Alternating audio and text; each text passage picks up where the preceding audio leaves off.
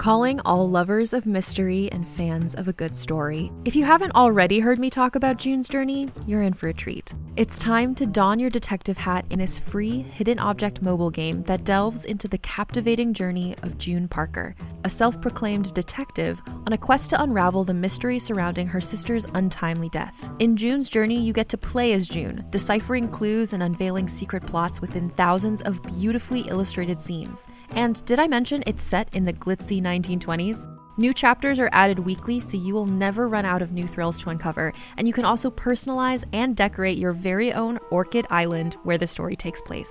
How sharp are your detective skills? Find out when you download June's Journey on your Android or iOS device, or play online via Facebook Games. Your detective journey awaits.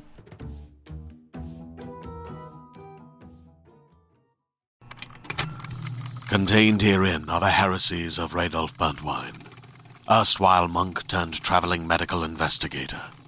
Join me as I uncover the blasphemous truth of a plague ridden world that ours is not a loving God, and we are not its favored children. The heresies of Radolf Burntwine, coming January 2nd, wherever podcasts are available. And now, listen to this on the Toddcast podcast. If you grew up in Canada, late 80s, early 90s, watched Much Music, there's no way you won't know Ed the Sock. Loudmouth Sock smokes a stogie, rants with the best of them, and just goes off. Ed helped make much cool back then, constantly pushing boundaries and expectations, calling out celebrities to their faces, a take no shit approach to pop culture, politics, the environment, you name it. And when Ed the Sock was a guest of the podcast, we talked to him about his first concert, Kiss and Ozzy's farewell, I'm air quoting, farewell tours, whether he thought that aliens have visited. MMA came up. So did seeing movies on the big screen. We shared near death stories. His was involving WWE legend Bret Hart. We talked about Canada's political scene, how music has become a commodity. And Ed talked about being at Woodstock 99 with Much Music, and that is one of his career highlights. Listen to this pretty difficult to figure out what I like the most. It's easier to figure out the people I like the least, but mostly I didn't pay that much attention. It was just a job. I went in, I did my shtick, I went the hell home. Yeah, yeah, fair Um, enough. but highlights, I really liked uh, being at Woodstock 99 oh, yeah, I bet.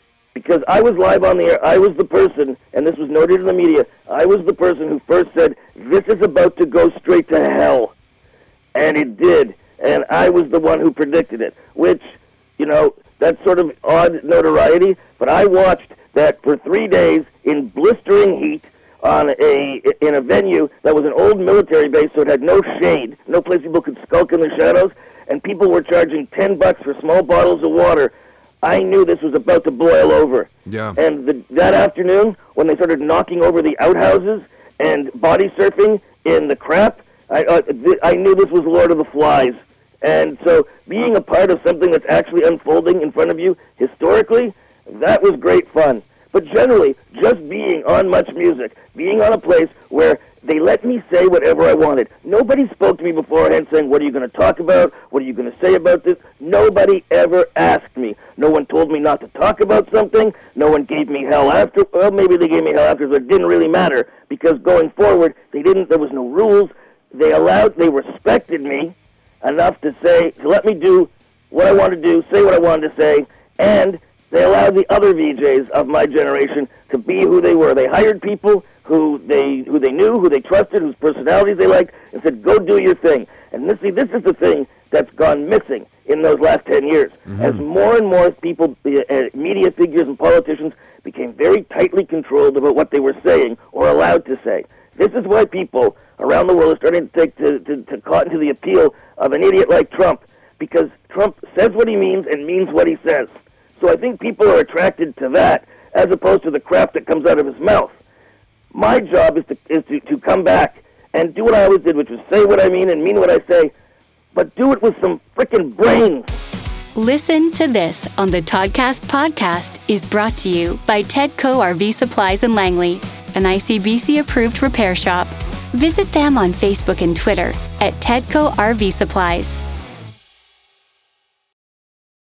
Hey there, it's Rachel Ballinger, and I am extremely excited to invite you to Rachel Uncensored. It's my podcast where I sit down and get real with my friends and celebrity guests, where we talk about all sorts of topics. And sometimes we might be under the influence when we do so. We cover things from personal stories to hot button issues and it's the only place on the internet you can find an uncensored version of me. It's a side of me that you might not have seen before because it's not the most family or brand friendly. But don't worry, I'm still sort of slightly a decent human being. If you're intrigued, then make sure you check it out. New episodes drop every Wednesday. You can find it on Apple Podcasts, Spotify, or wherever you listen to podcasts. Trust me, you won't want to miss out on the fun and candid conversations we have here on Rachel Uncensored.